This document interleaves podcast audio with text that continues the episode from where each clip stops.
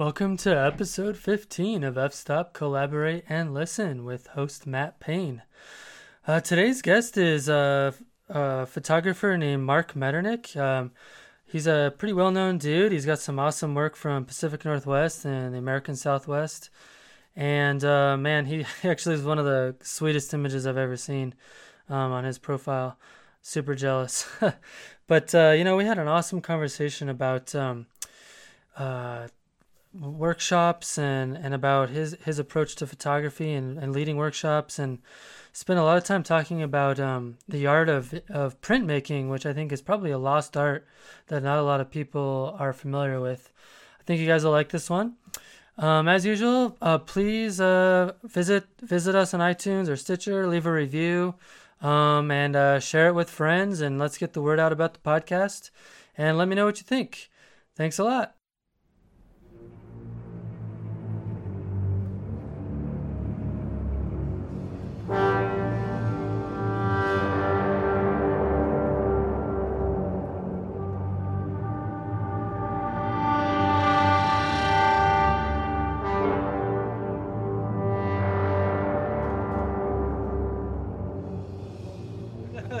Man, uh, if there's any twenty minute gaps, we'll, we'll have to cut those out.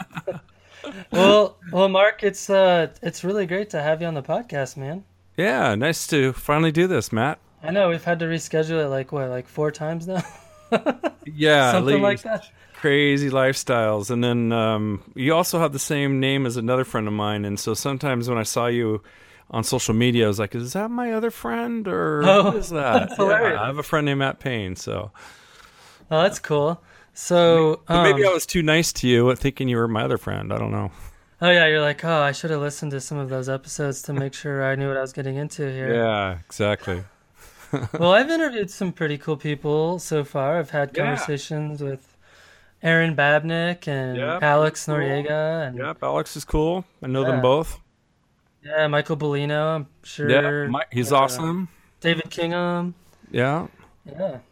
So, uh, you know, I actually lived in Portland for a couple of years there. Oh, nice. Yeah. Uh, you live in Oregon as well, right? Uh, no longer.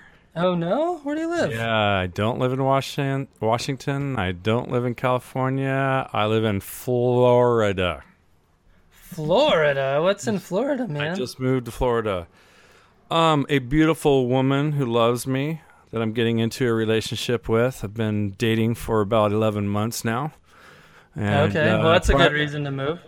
Yeah, and I didn't have kids, so I lived out on my rig as a traveling photographer about three hundred plus days a year for the last few years, and um, got kind of tired of being by myself all the time, and so I sort of opened up the idea of relationship again. I'd been married for twenty years. I, I uh, oh, wow. left my wife after seventeen years, and um, she did some things that you can imagine without me saying that would make me leave her, and um, then it broke my heart, and so I left that town. That was in the Beaverton, Portland area, and I yep. moved to uh, Bend. I loved Bend. My dad lived nearby. Loved Bend. Great place to grieve. Um, and they have lots of beer there, so that helped me grieve. And then um, uh, finally I just found myself in a town all by myself, and I was like, well, why am I sitting here all by myself? Why don't I just live out of my rig and use my hotspot and run my business that way? So for about two years, I literally lived out of my car all year round. People would ask me like, well, so where do you live? And I'd say, wherever I'm at. And they're like, they'd be like, oh yeah, but I mean, really, where do you live? And I'd say, wherever I'm at. I homeless by choice. All I do is photograph and, and, uh, lead photography workshops here and there, and just traveling around. So after doing that for two years, I, uh, I started kind of, you know, I, I tired of it, to tell you the truth, doing it that much. And I'm tired of photography, but and um finally, after my heart kind of mended from uh the past relationship thing, I kind of opened up the door to possible relationship, and I met a girl from Florida. Very nice. So yeah, pretty big move. What was your what were your favorite breweries in Bend? Because those are some of my favorite breweries too. Oh, trying to remember the one that sold out. That was a good one. They sold out to, I think, Budweiser, and the the town was in an uproar about it. Um, oh, I can't remember right now. So I drank too much, so I can't remember. Yeah, there's, so there's Boneyard and Crux. And, uh-huh. and I went to Boneyard. I don't know about Crux. There's like Cascade Lakes, I think, is there? Or fifteen or something. Yeah. And yeah, then the other thing. Bend is awesome for that. Oh, yeah. And, and, you know, like when in Rome, do like the Romans. Um, as soon as I moved to town, I went to their Safeway that, that looks like a lodge, like Timberline Lodge or something. And then you go in there and they have a aisle of beer that goes all the way down. They got about every pint that you can imagine there. So because I was grieving the loss of my previous relationship, I tried a pint of pretty much everything. Yeah, I had the same problem when I lived in Portland. I lived above Zupan's, and I basically like, oh, I'll I'll just go down and pick another bomber. Uh-huh. It was so dangerous. Oh man. Yeah. So, So, um, I think, you know, one of the things I think most people know you for, well, two things I would say. Um, one is that insanely amazing photo you got at Crater Lake with the double rainbow. Yeah, that's probably my most popular photo. Mm-hmm. No doubt about it, man. That sh- that shit was crazy. Yeah, yeah. That was. When you shot that, were you just like going insane? Like, oh my God. Yes. Um, and I, th- I, I'm so thankful that there was someone behind me, because if there wasn't, then no one would believe that that was an actual photo. Um, what's, I'll tell you a couple things about that. I was living in Bend, and I'm a big advocate of studying the weather. And I, you know, I don't want to take off to some location. It takes time, money, gas, you know, God, and I could kidding. be, I could be working on my business, you know, plugging something, working on photos or something. So I was sitting behind my computer working on photos, and I was just studying the weather kind of periodically throughout the day. And three days in a row, there were massive thunderstorms that went over Crater Lake, and I could track them through whatever website I was looking at. And um, the first one was the day before that, and it was absolutely terrifying. I mean, it was all on the it was all on the, the same spot, but it was all on the other side, and it was just boom, boom, boom, boom everywhere. And then all of a sudden, the the wind shifted and started blowing toward me. And then I was like, okay, that might not be good. And then it was blowing toward me really hard. And so I was like, I think this might head my way. So I packed up as fast as I could, was which was really like one to two minutes. And, and the lightning was on me. I mean, just bang, bang, bang all over the place. And I actually ran down the side of the hill. That's like, I think that altitude's like eight thousand feet up there, up at the top yeah. where you shoot that. But I ran down, and actually it was on my phone talking to my friend, yelling, man, lightning's striking everywhere. One was like within hundreds of feet. And I, I was like, I don't know if I'm going to get out of here alive. And so, I mean, I was absolutely terrified. I, there was one point where I was going to jump and just ditched on the ground and lay on the ground. But I, I ran to my car and finally got out of there. Um, so then the next day, you know, and that wore me out, just all the adrenaline. Next day, I'm working behind my computer, and I check the weather report again. And it's basically the same thing. Huge thunder cell heading toward Crater Lake, and it looked like it was going to arrive right about sunset. So I was like, oh, man, do I need to drive all the way there again? Okay, so I will. So I went yeah, what there. What is that, like a three-hour drive? Uh, probably like more like two, I think, from Bend. Okay. Yeah, not too bad. Um, but I was just tired, you know, and I, I you know, I, I hate wasting time. And but but you know, Thundercell going to Crater Lake again. So I was like, I, I you got to go. And that's just what I say to myself, got to go. So I just packed up really quick, took off, went there, and I climbed up there to where I shot it. And I knew something awesome was going to happen. I was setting up. I had two cameras, and um, I was setting up. And it's funny, a ranger, or uh, I think it was a ranger, a ranger yeah. comes behind me, and he's like, yeah, what are you doing? And I said, oh, just taking photos. And he was like, oh, is that what you do? Whatever, da da da. And I said, yeah. And and then we're looking, and all of a sudden I said, whoa, check it out. There's a rainbow over there. And it was like on one side. And he was like, oh, wow, man. He goes, this is incredible looking. And I was like, and then I was looking around, and it's so stupid. Oh, wait, look at that. There's a rainbow over there too. And he was like, whoa, that's amazing. But then what happened was it grew and grew and grew into, of course, one rainbow. It was like, you know, we were only seeing the bottom part of both, you know, sides of the rainbow. And when it when it came up and came up and came up, this guy said, I have been here, I think he said ten years. I have been working here ten years, hiking the rim every day, and I have never seen anything like this.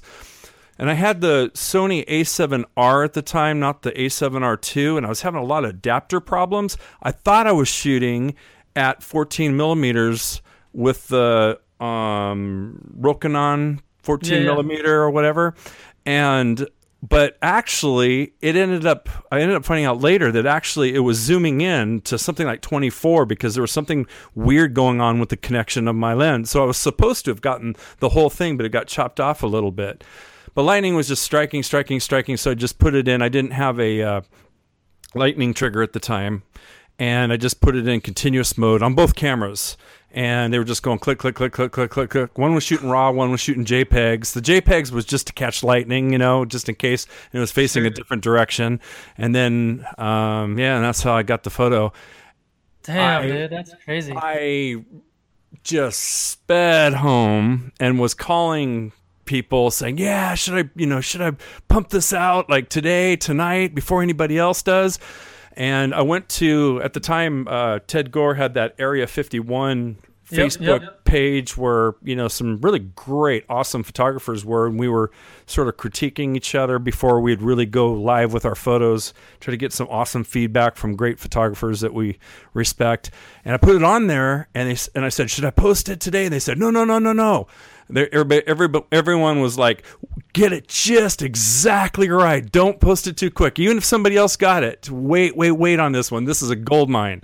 And uh, so I listened to other people's feedback, and so many people gave me input on that. Ted did. I think everyone, you know, that's, that I, I really respect that was, you know, was on that forum um, gave me feedback, and I made all the little tweaks, and then I put it on online. And um I still think today that that's the most famous of my photos, and everyone told me it was going to be.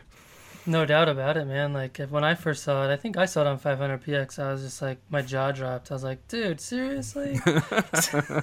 Like, come on, man. I mean, what else do you want? Lightning strike, double rainbow. It did get cut off on the top. I wish. Seriously, you know, like all you had, all you were missing was a like a unicorn or something. Yeah, sun, no sunstar because it's from behind. Someone right. thought I actually had quite a few people. It went that actually I, I didn't say anything, but that went absolute viral. I've only had a couple of photos, two I think, go viral, but that one went so viral that people were sharing it all over the place to where my phone and my messages were ringing off the hook. For I think it was like five or six straight days where I didn't even get off of my chair, out of my underwear, didn't even shower. I was just trying to keep up with communications. It was amazing. um, I think it got me a few gigs. You know, somebody bought some photos or bought some videos, uh, drove tons of traffic to my website, you know, and um but uh, you know that was and that, that was also in the peak five hundred P X days where you know you'd actually yep. get a whole load of views if you had a great photo there. Yeah, no doubt. Like so, um, nowadays it's not the same for sure. The only thing that's close to that one in terms of my library, in terms of craziness, is my Wotan's uh, crescendo shot, and that's the one I don't know if you know which one that is, but it's over Wotan's Throne on the North Rim, and there's a hole, and there's mammatus clouds, there's a rainbow, oh, yeah, yeah. and there's lightning and strike, and there's and, yeah, yeah, it's so balanced, crazy color, and I actually got n- knocked down by lightning uh, just before I took that shot.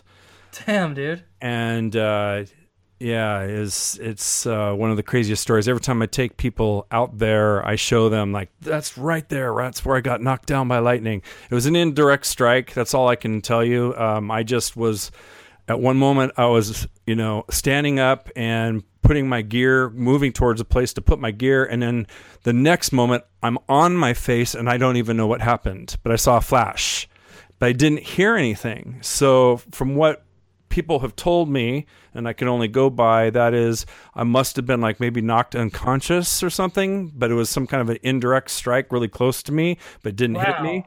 And my tripod was aluminum back then. So when I came to and realized what had happened, I just freaked out. And I was like, what am I going to do? So I ran underneath this tree. And I was like, duh, that's stupid. You know, you're not supposed to get under trees. And then I was like, well, I'm holding an aluminum tripod. We'll drop that. Well, what are you going to do? Are you going to run back to your car or what? And I look and I see the scene. And I was like, no way. I got to shoot this. So I just handheld him. And I kind of climbed down this little kind of a cliff covey area. And I, I just, I, it was crazy. The tree next to me, there was this little tree right next to me. It was actually going bzzz. There was so much electricity in the air. And my ears were ringing.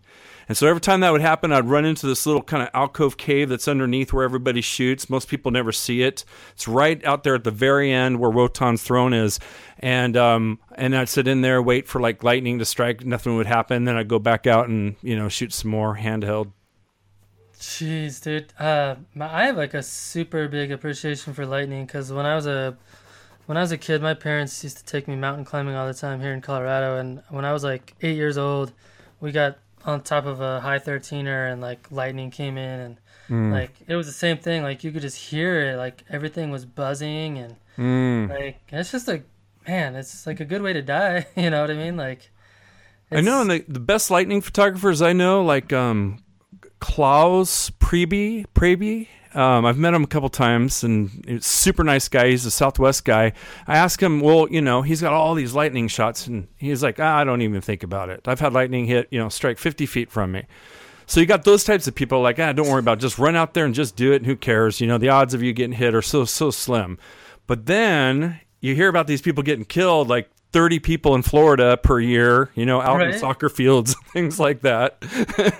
and Seriously. and. And when lightning actually strikes within hundreds of feet, or maybe you know, you know, a football field from you, it is absolutely terrifying to me. Oh, know? For sure, yeah. Like, cause I, I I spend a lot of time above tree line here in Colorado, and like, I guess the scary part about that is there's there's nowhere to take shelter. Like you're exposed, nope. and and like you're just kind of like, I guess I hope I you just there's nothing you can do. yeah, and I I lead. Uh, right, I guess I don't even know. I lead Southwest workshops, and one's called Chasing Monsoon Light in the Great Southwest, and the other one's the Ultimate Southwest Tour, and they're both during the peak monsoon season. And it's, I leave in like two days to go out there to do this. And it is, I don't sleep well at night, let me tell you, um, the, the two or three days before I leave, because I'm thinking of all these potential disasters. You know, someone can get struck by lightning um, out there. When the flash floods come and they hit, it, everything can change in just a moment. And there's so much responsibility, you know, we got to keep them safe, but they're also hiring me because they want to get really crazy, awesome light, and they want to get close to this stuff. So, um, I don't know. It's, it's, uh, you just have to have a high dose of healthy respect for the power that you're dealing with, for sure. Yeah, no doubt. So tell me a little bit about, um, your approach to leading workshops. Cause that that's a topic that we've covered a lot on my podcast, but, um, I know that's something you do quite a bit. And, um, you know, your name has actually come up on the podcast a little bit before. So I was curious about, kind of what's your philosophy about um, being in the field with people, and what are you teaching them, and kind of what are you hoping they get out of it, and things like that? Um, well, since I make probably half to two thirds of my income leading photography workshops for the last over ten years now, um, probably do, probably can talk about it. Um, hmm, lot to say. I love it. Uh, when I very first started out, it was I was posting photos and people would send me an email. I was living in the Northwest, and of course it's so beautiful there. You know, you just post a photo from some waterfall or something, and on some forum, and people would be like, "Hey, you know, can you take me out there? Or do you, do you do workshops?" And then I was like, "Oh, well, uh, uh, let me. I'll, I'll get back to you." And right. then and then you see Mark Adamus was, you know, really coming on strong back then. That was, you know, we're talking about thirteen years ago, ten, eleven, twelve, thirteen years ago. But anyway, um, I was like, oh, wow, you can make four hundred dollars a day or five hundred dollars a day or whatever, you know. And um, to me, that was crazy, you know. And then I started thinking, well, what what if you lead two or three people or four people? It's like, so um, the, it, it it happened organically. I didn't seek it out. In fact, I didn't really want to do it. Uh, for me, photography was getting away from people and having my peaceful time to clear my head, and it was, you know, sort of my spiritual time. And um, but then as I my reputation grew online, um, I got more and more requests to do it, and I began to lead people. And it started out one person, and then I thought, well, that was fun. And how about I'll try two next time? Then I did two, and eventually I got to where I was leading groups and felt very comfortable with it. Um, I lead basically, um, I'm, I'm actually leading workshops even internationally now, but my the gist is I do the Northwest in spring. I do the Northwest, you know, Oregon, Washington, but mainly Oregon in spring and fall. I'm doing the Southwest during the monsoon seasons, during the summertime, so August, September, sometimes all the way into October. Last year, I did ten workshops uh, between private and group in the Southwest, and it, it was, you know, I, I would do a workshop, take four or five days off to do my own shooting and resting, and then I would do another workshop, and I was out there for months. And that was a blast. Um, Then I've done Patagonia. I'm preparing for a Uganda, Africa workshop. I have a workshop coming up, uh, Mastering Printmaking, um, probably with Robert Park from Nevada Art Printers.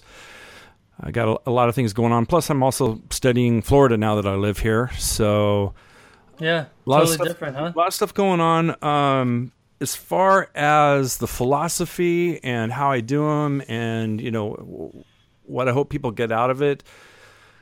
The way I do my workshops isn't going to gel with everyone who's out there looking to do a workshop, because I want to put people in the place that has the highest percentage of chance of good light. And by going on a linear itinerary, day one, we're going to be here, day two, we're going to be here, and day three, we're going to be here, you are radically cutting those percentages. I study the we- weather constantly.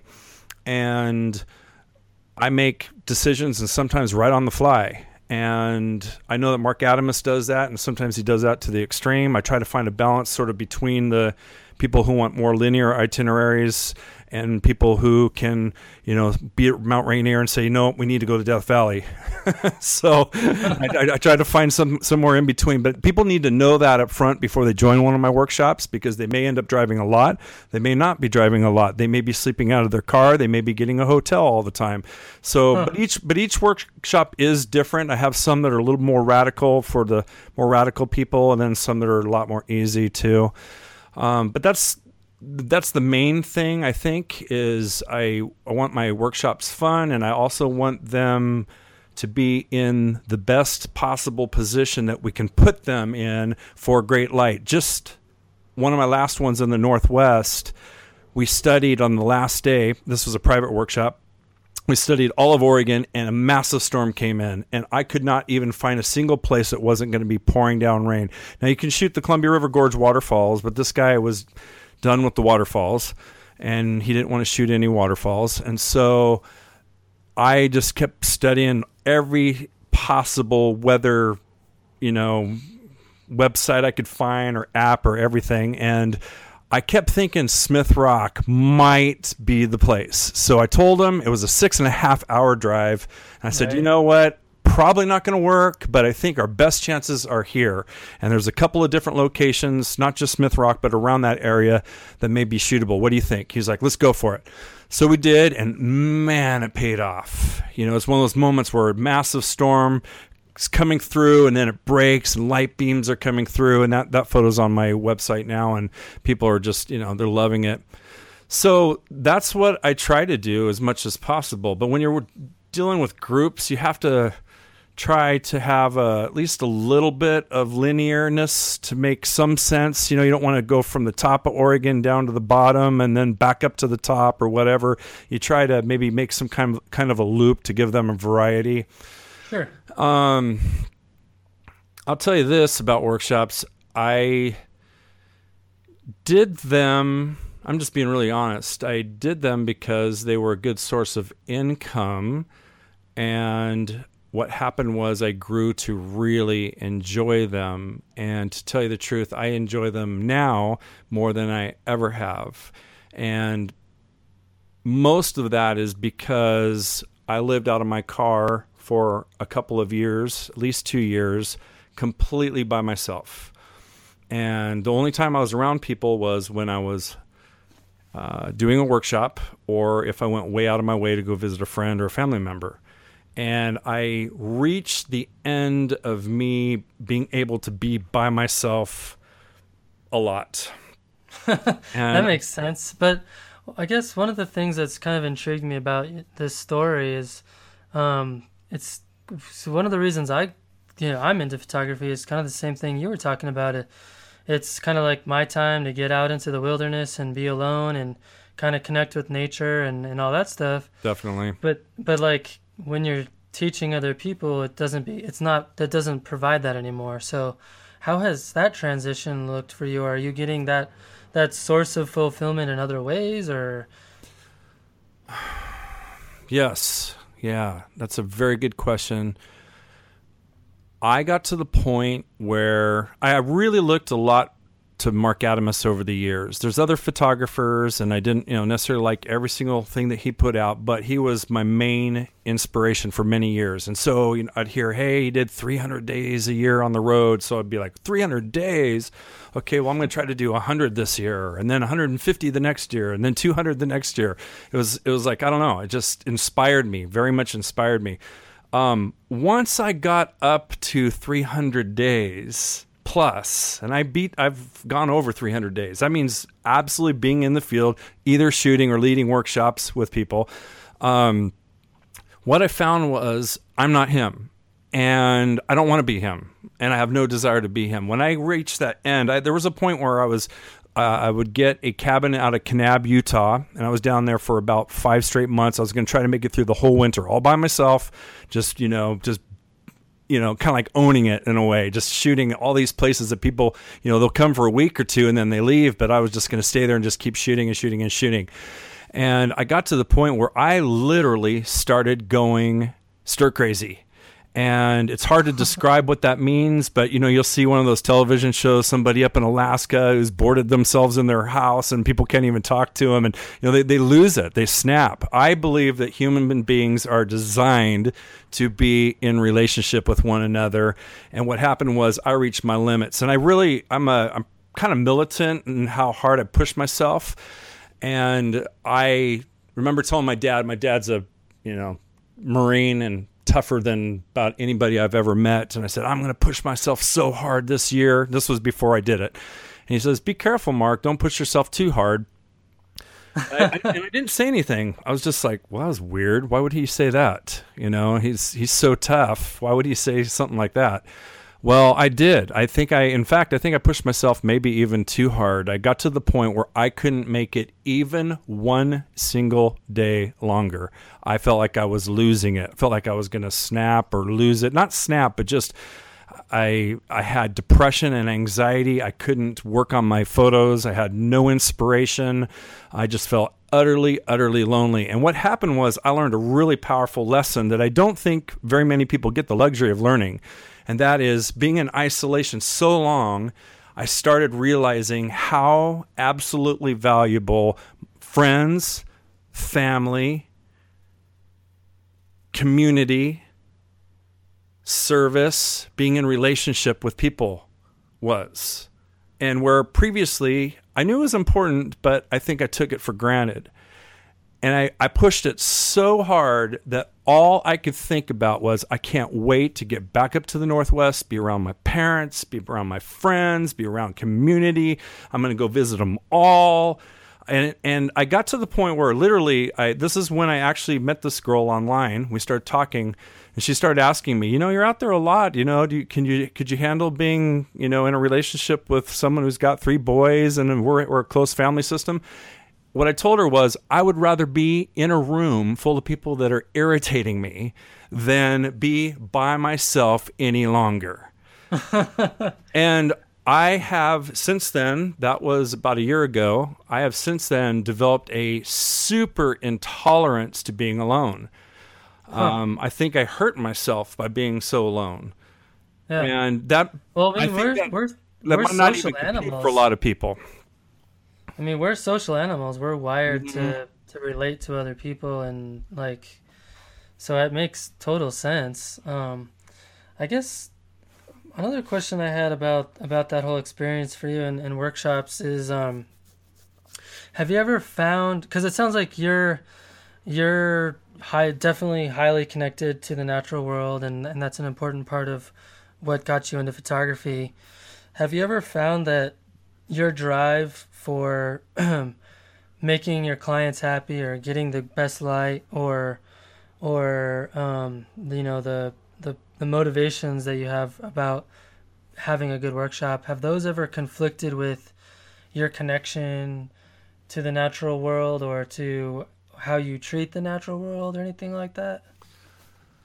Oh, that's a, that's a good question. It's kind of a complex question too. Um,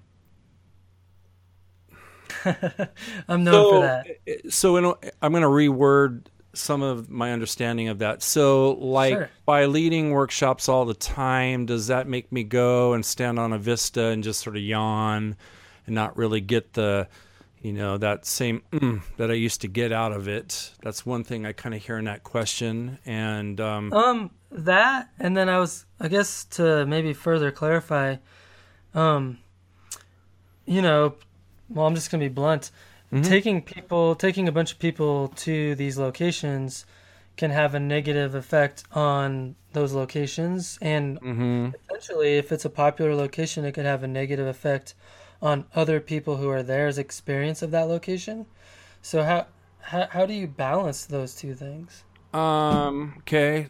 I'll, I'll answer the first one. If I forget the second one, please just re- remind me again. Um, the first one, as far as, yeah, there's some effect that, you know, I can remember certainly the first times I took off all by myself and had never done workshops, and I went out to the Southwest and I, you know, was seeing the North Rim for the first time or White Pocket or some one of these awesome places. But I still have a profound appreciation for, you know, the beauty of nature, or what I see as creation. And it, it speaks to me volumes and still ministers to me in a spiritual way too. But there is definitely a bit of a dulling when you're doing doing it, you know, day in and day out. So to tell you the truth, that's one thing I'm excited about living in Florida now. I'm cutting my workshops down to where I'm only going to go out for like a couple of weeks at a time, and I'm sure. not going to do as many, and I'm being more selective, and I want to be more home and all of that. So there's that part. Um, second of all, this is a little kind of an insert because isn't this isn't exactly what you asked me, but in my huge three hundred sixty degree turnaround in terms of appreciating people, I have come to see that there is a beauty in relationship and serving people at a level that I've never understood before. So the work, the workshops that are coming up, I'm doing a much better job than I ever have before. Not that I did a bad job, but um, I just really appreciate the people. And so that's heightened my enjoyment of the workshops and really, you know, helping them to be able to see these, you know, it's it's an incredible privilege that we get to be able to go to these places and see these things. Yeah. Um, its impact on, let's say, other people shooting in the same location. I generally am avoiding locations where a lot of other people shoot. So it's quite rare that I take some people to a place where there's a bunch of other people trying to shoot the same thing. Now, I've got uh, a workshop coming up, and we're starting out at a popular place, but it's a place where there's a lot of times hundreds of people there. But that's the only time. The other times, generally speaking, most of the time I'm avoiding the crowds. So, and then as far as the impact on, let's say, the environment, you know, it's, that's, that's a tough one. Um, I absolutely am an advocate of uh, leave no trace. In fact, leave the place better than when you were there. So as much as possible, I apply those principles. If I see garbage sitting on the ground or somebody left their water bottle on the ground, I pick it up and stick it in my backpack. And um, and I teach people those things too. Yeah. So, but I we really love these places. We all do. All of us photographers that do nature and landscape, we love these places and we want them protected. Like I've heard that some of the places that I have taken people, they're going to start making it harder and harder to get to. One of the places, Toroweap. You you cannot just drive to Toroweap and photograph and stay there anymore. You have to go online, and and you have to get a camp spot, and you can't just show up and photograph. And they they close the gate at a certain time. You can't go out there and do that anymore. Now, am I disappointed? Actually, in a way, I'm not, because it's such a special location. Um, I, I, I want us to keep those things really special. So, you know, I kind of see both sides of the coin. I, uh, I'm really appalled when I go to a place like you see, like a Zion, you know, a hundred people shooting off the bridge or whatever. Right, I right. never take people to places like that. If they want to do that, like one, one client was like, "Hey, can you take us into, uh, Antelope Canyon and Page?" And I said, "You know what? We have a little midday break. If you want to go in there, go for it. But no, I'm not going to take anybody in there. I'm not going to take anybody into where there's hordes and hordes and hordes of people." Um, I'm more like trying to find special locations as much as I can that few people have been to. And sometimes, rarely, I can take people to a place that almost no one's ever been to. But we do it with care, as much as care as possible. Cool. No, I mean, that that's that's kind of, um, that's good to hear, because I think um, that's, you know, it's a tough balance. And I, you know, I think uh, one of the things I think is kind of an interesting opportunity that we have as photographers, and especially those of you that are leading workshops, is you can actually uh, grow other people's appreciation of these places and, and get them to be advocates for preserving those locations. Definitely. Um, which I think is pretty cool. That's a pretty powerful, pretty powerful job that we, we have undertaken, whether we want to or not. A lot of people have tunnel vision that come on these workshops. They are just trying to get a photo. Yeah. And I am often saying, "Hey, take a look at that," or "Take a look at that." And my dad was a mountain guide. He, um, you know, he's a world-class mountain climber, started in, in his early thirties, and he's now seventy-nine, and he's still solo climbing. And he has over two hundred twenty major summits um, underneath his belt, and he wrote a book about it. And um, he used to tell me that when he he wasn't a professional guide, just people asked him, just you know, kind of like me, although he didn't get paid right. for it. They just asked him, "Would you, you know, would you take us up this mountain?" And he'd be like, "Okay." Um, but he said to me, he said, m- "Most people, or at least you know, a lot of people, all their goal is is to get to the top and get back down. Just to he, he calls them peak beggars," and. Yep. I've noticed in photography, a lot of people, they just got they just want to get that photo, but they're not like listening to the sound of the wind going through the trees, or they're not seeing the beauty that's going on over there, or you know, just all of this awesome stuff that's around us, the crashing waves below us. I really try, as much as possible anyway, to get people to stop and you know appreciate what it is that we're experiencing at a at a much deeper level, and to, to, to I think also grow that appreciation for conservation as well.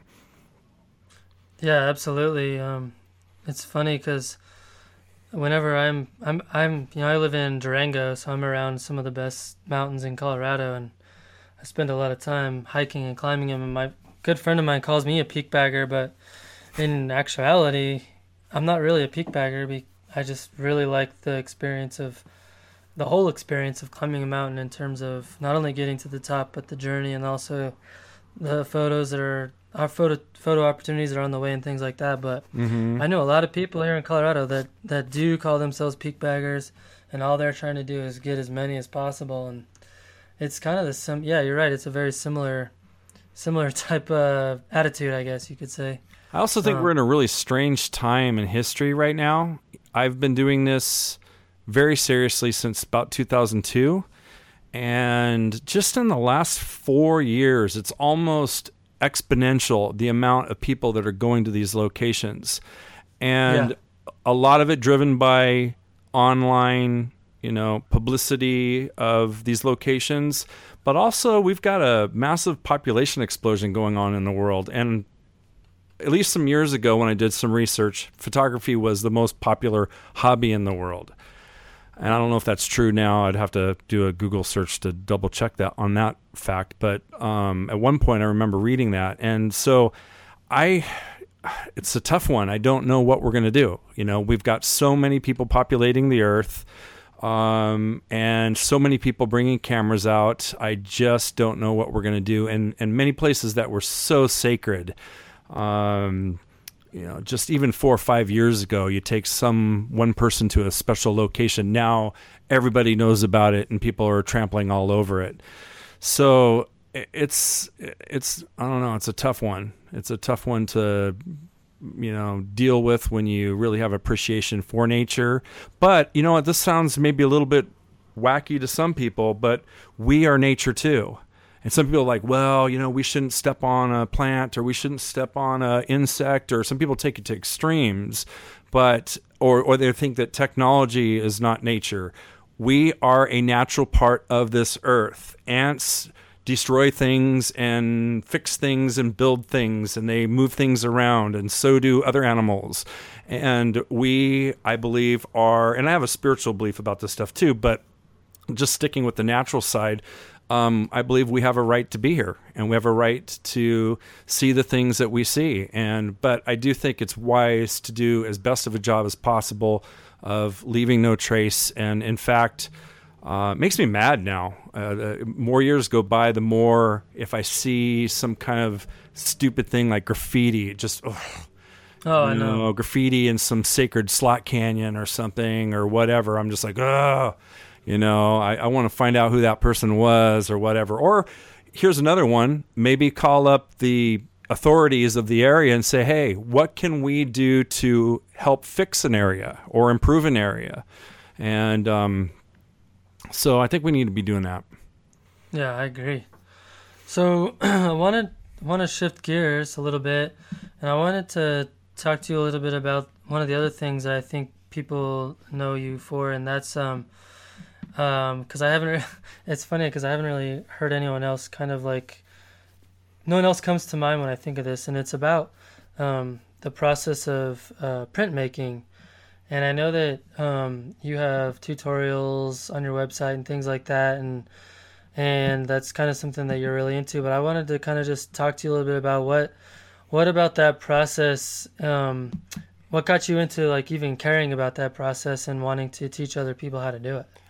Yeah, that's awesome. Thank you for that question. Um, when I teach like via Skype, or I teach, you know, sometimes I'm asked to go to photo clubs and speak and teach, or or uh, maybe I do a workshop and I have an extra day of just post-processing training.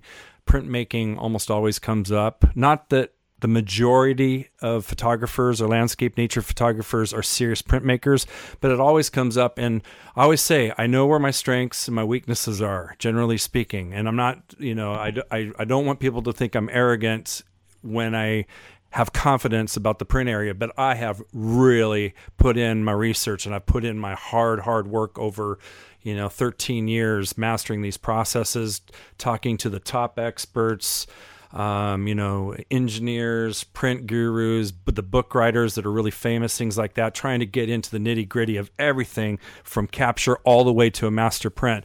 I am obsessed about it. And um, I think, and I love teaching it. Like um, the day before yesterday, somebody asked me to do a two hour Skype session and teach them, you know, how do I master the print processes?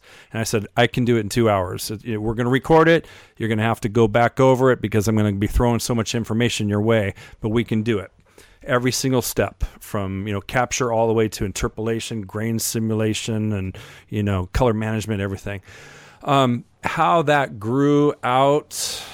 Well, I'm kind of a passionate person to begin with, and but I remember when that really grabbed my heart, there were a couple of things. I saw this guy, um, Christopher Burkett. He was on O P B, Oregon Public Broadcasting, and he was a guy when he was a kid, he was blind, and then he got his sight back. And oh, wow. I don't know the exact details, but something like that.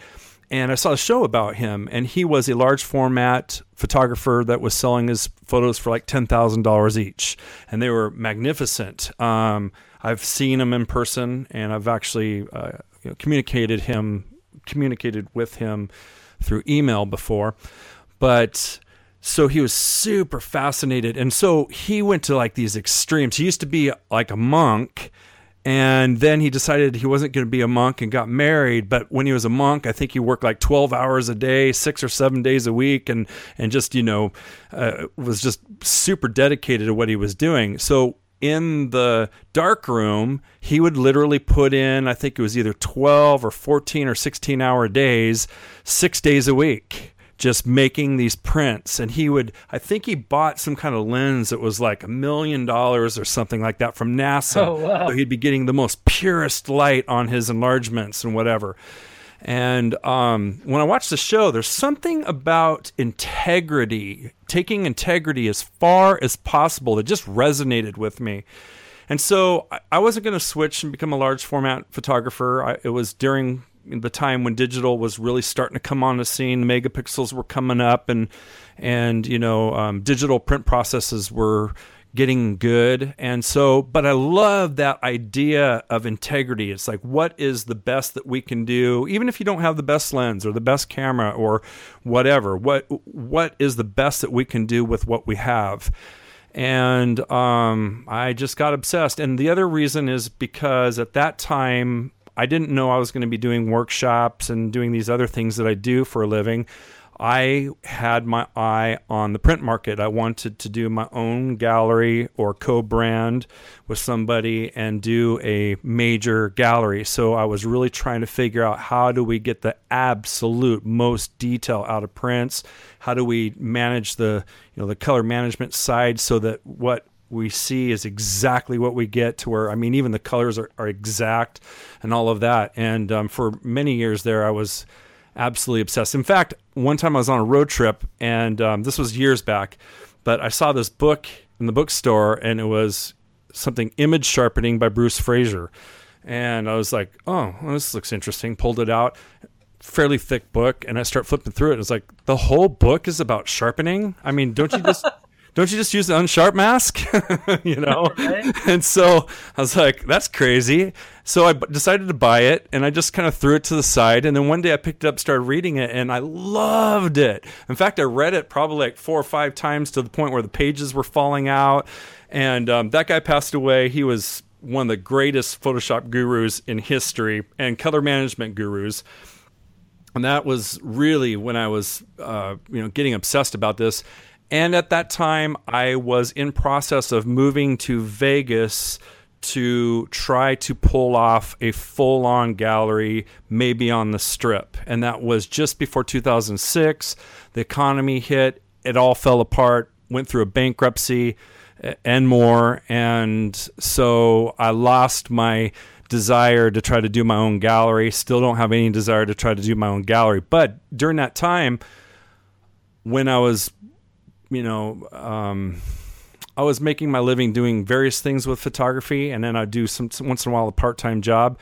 When I went through the bankruptcy, I kind of had to start all over, and I began to start teaching photography uh, through Skype and private lessons. And I even, I even put a thing out in Las Vegas on Craigslist, you know, teaching post-processing, and I got a steady stream of students. But what happened was I got a couple of awesome gigs from really high-end art um, gallery photographers, to where I got to do their post-processing. And so I got oh, to wow. really put into practice everything I was learning, you know. Should I sharpen this much, or a little bit more, a little bit less? Is capture sharpening really going to improve the quality of a print? Can you use get grain simulation in a way that creates the perfect illusion of more quality detail, and all of these things that I was learning? And um, in fact, one guy did about thirty thousand dollars worth of prints for his gallery under a confidentiality agreement, and we became friends. And um, that's when I really got to like test everything out. And not very many people you know, ever get that opportunity to make that many prints and really like master the processes. So, right, right, right. So by doing that, I really got to try this, try that, try the theory, see what actually, you know, comes out on a print, what doesn't come out on a print. And so that's really kind of how I developed the expertise. Um, there's not a lot of people that have that expertise out there. There's so many people that can make incredible images that look great for web. A lot of big names come to me, and I'm not going to name names, but it's sometimes surprises me. And they'll they'll say, "Hey, can I send you some files? And can you tell me if you think that, you know, you're the print guy? So can you tell me if you think that I can make like a, you know, forty inch print out of this or whatever?" And I'm like, "Yeah, no problem. Just send it to me. I'll take a look at it." And it's trash, and it's, you know, it's got artifacting all over it, or there's been too much stri- stretching and skewing, or they had the, um, you know, capture sharpening and their raw uh, default setting on, and they didn't know it, and so it created artifacting in their sky and their smooth surfaces, stuff like that.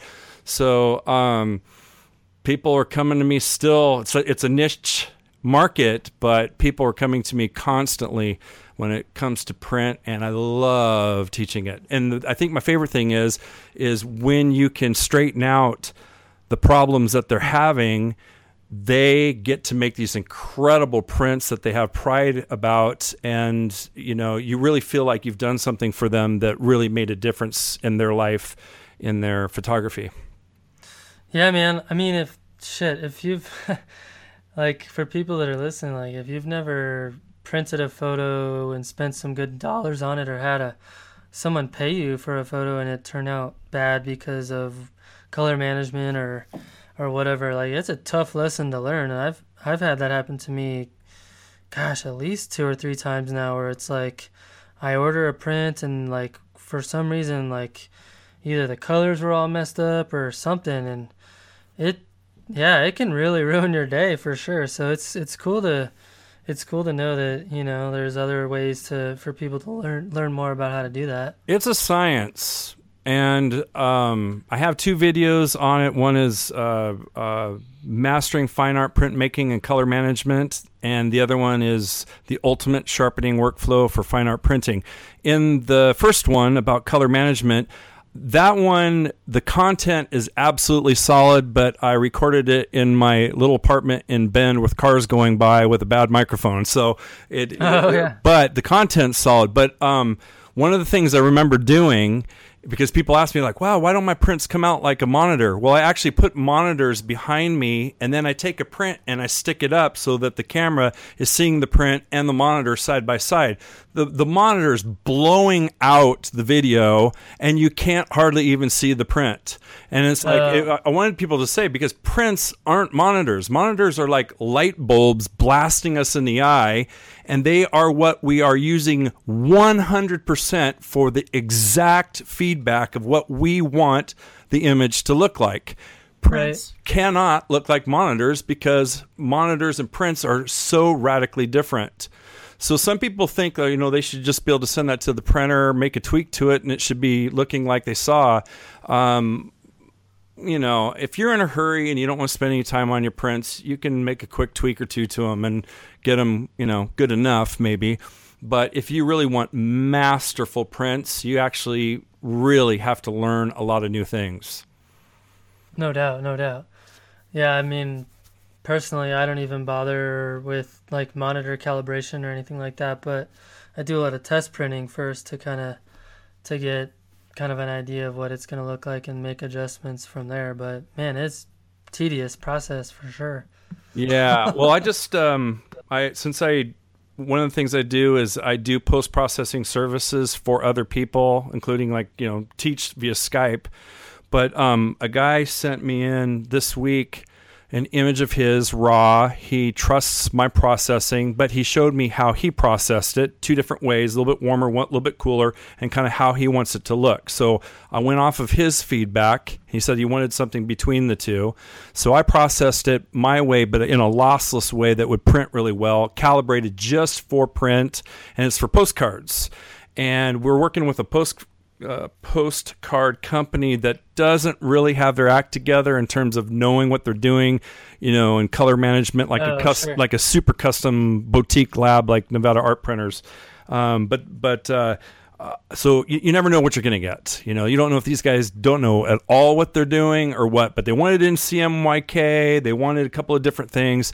So basically, I taught him everything that he needed to do on his side as I did one of his pieces. I just recorded what I was doing and I was teaching as I was doing one of his pieces.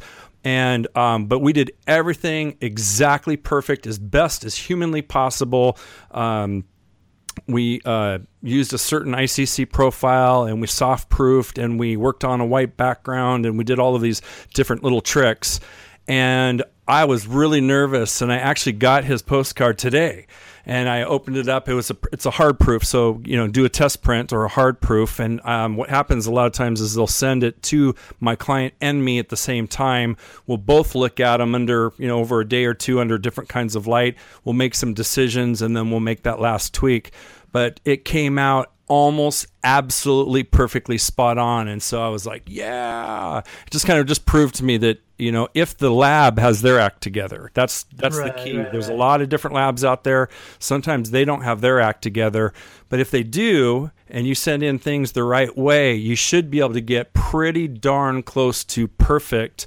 And then when you get that test print back, you might make that one small little tweak instead of kind of like you're saying, like I used to when I very first started making prints, I would just send it to the lab, get it back, and be like, oh my gosh, you know, it's too warm, it's too saturated, it's too dark, you know, and I try to guess and make the adjustments and then send it in and get it back again. And that that's just a lot of wasted time. You, you really got to calibrate, and you got to really learn how to, uh, you know, set up your system so that what you see on your monitor is extremely close. You can never get perfect. You can't get perfect, but you can get extremely close to what can come out of a machine.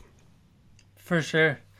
Um, it's funny you were talking about, um, it's kind of a segue, but you were talking about uh, someone sending you their raw file and having you process it. I think maybe four, four or five years ago, I, I'm not going to name any names, but well, I will a little. But I think I someone, already know what you're going to talk about. I think someone won like the Landscape Photographer of the Year award. Uh, they had like I think they had Alex Noriega process his photo, and then they won the Landscape Photographer of the Year with someone else processing their image. I was like, that's ridiculous. No comment. Ridiculous. I love Alex, and I think he's one of the best photographers on the planet. But yeah, I heard about that whole thing. Um, oh my God. I, do I have an opinion about that? You know, um, you don't actually have to have one. I just, yeah, it's funny that I can, that's even a thing, I, you know? I can say that I do run into a certain percentage of people that are on my workshops. They're wealthy, they are very busy.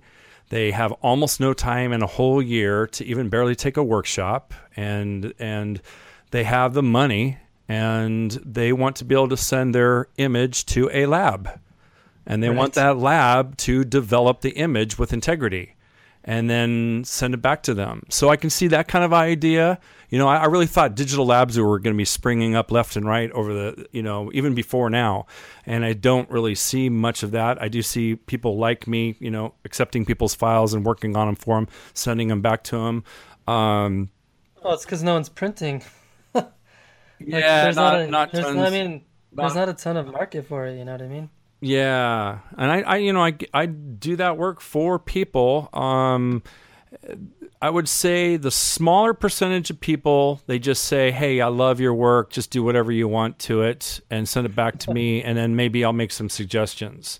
So I'll right, work right. on it, and I'll do it in a way that's lossless so that they can get great, great prints out of it. I'll send it to them. They'll, they'll, they'll say, hey, it looks awesome, but could you warm up this area just a little bit or whatever?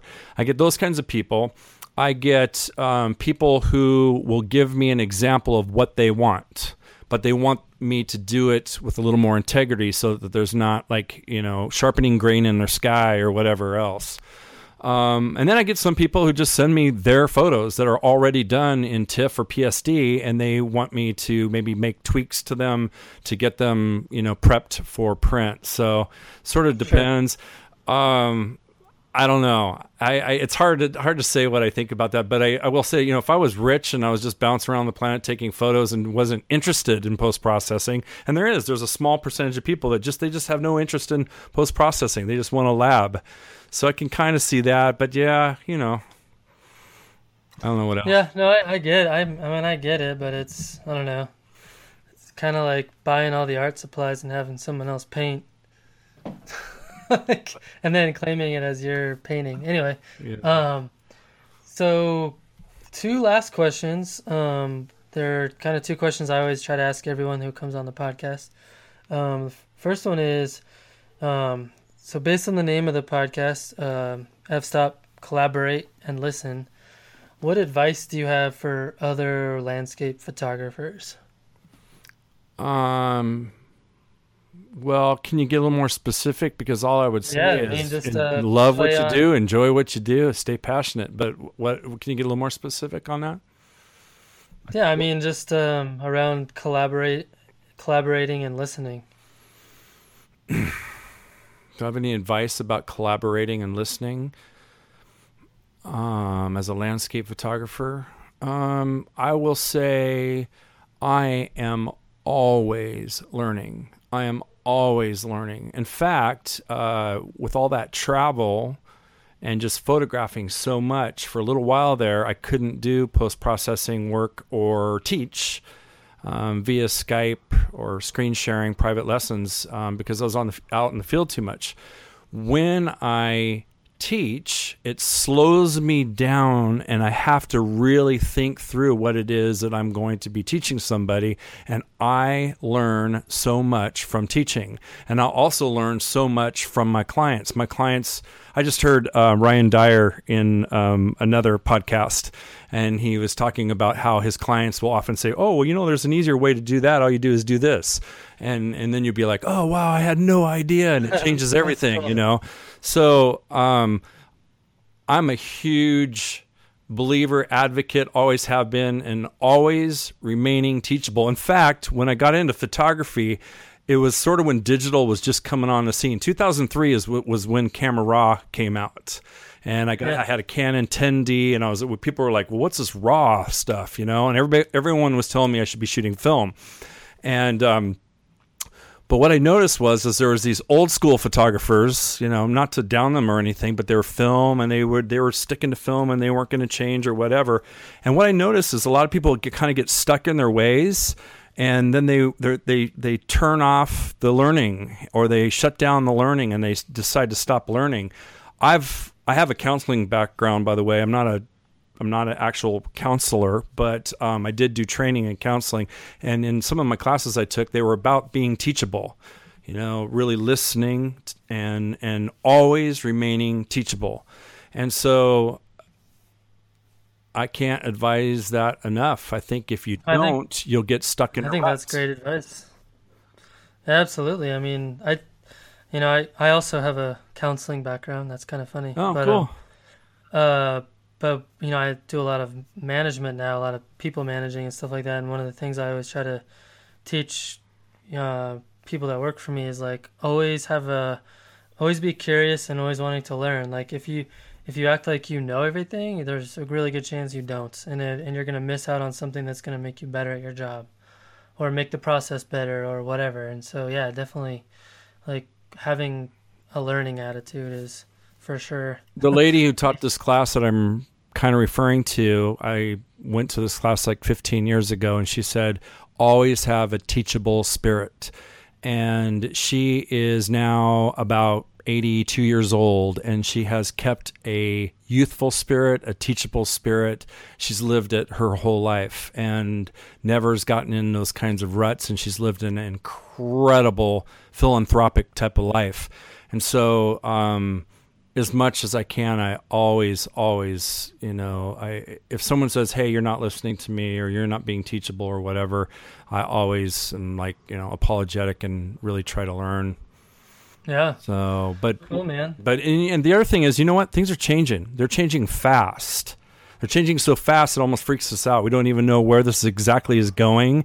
And so it's so easy to get into our little like, okay, well, this works, but well, you know what? Another year or two, that's not going to work anymore. So it's we have to sort of be moldable and pliable to, to, to go along with the processes. I just I just knew back then when I very first started, I don't want to be one of these older guys one day that I'm getting older, but I don't want to be one of these older guys one day. It's just set in my ways. I want to stay on the edge. I think that um, um, Ansel Adams, um, I know a couple people that kind of knew him, and they said that he was totally like that, just always teachable. Always huh. up on, you know, whatever the newest thing was coming out or the new thing, and he was interested in it instead of getting set in his ways. So I That's don't know. Awesome. I just I think it's awesome to do that if we can. Absolutely, man. So my last question is, um, if you know you were like looking on your phone at the podcast that you subscribe to, and and uh, it popped up to say that the new episode of my podcast was out, and you saw the name. Whose name would you want to see that you'd be really excited to hear about? You know, I have a load of photographers that there's so many great photographers out there now. It's just, to me, it's almost gotten ridiculous.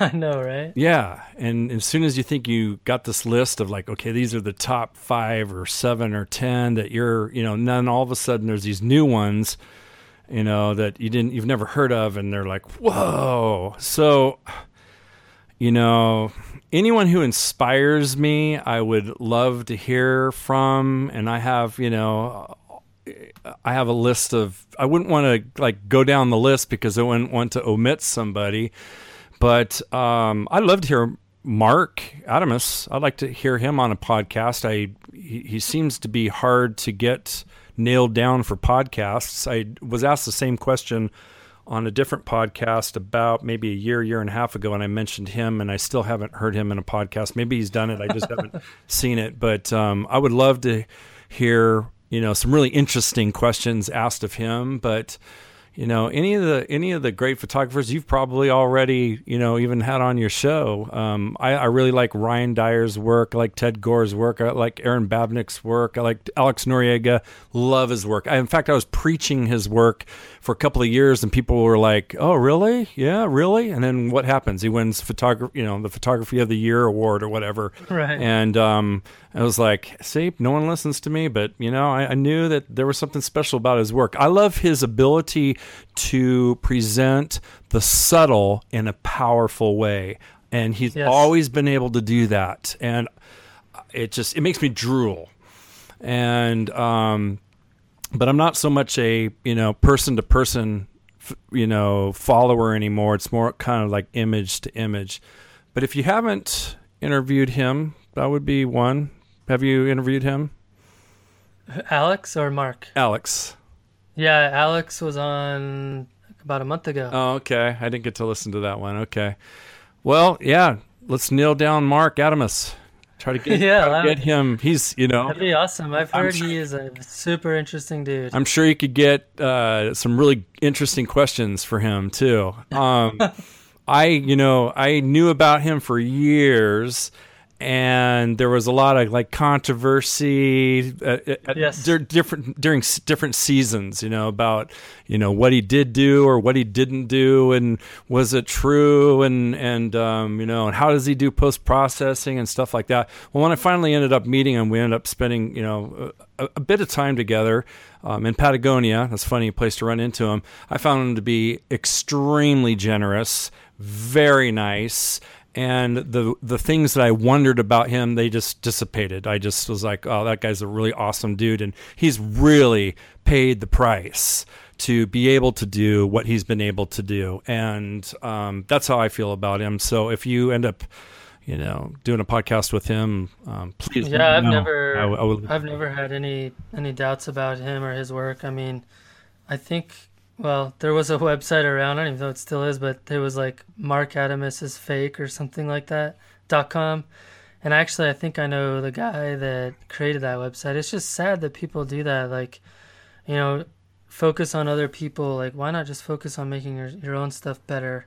And if it's who I think it was, like his work is really good too. It's like, why? You don't need to do that. Like, what is wrong? it's just crazy. People get insecure, and then they they I don't. It's just a weird. People are weird. yeah, yeah. I have um, I have a couple of people who I, I you know I'm I'm out there online, so I get crazy amounts of messages from people to the point where I almost can't keep up with them right, anymore. Right. But there are a few people that will a few a handful of people that'll be like, oh, you know, they're they're telling me all of their things that are bugging them about the industry or about somebody else's work, or that's Photoshop too much or whatever, you know. And I'll just say to them, you know, can you, in one way or another, can you spare me the negativity? And here's the deal. Why not just focus on what you do and enjoy it?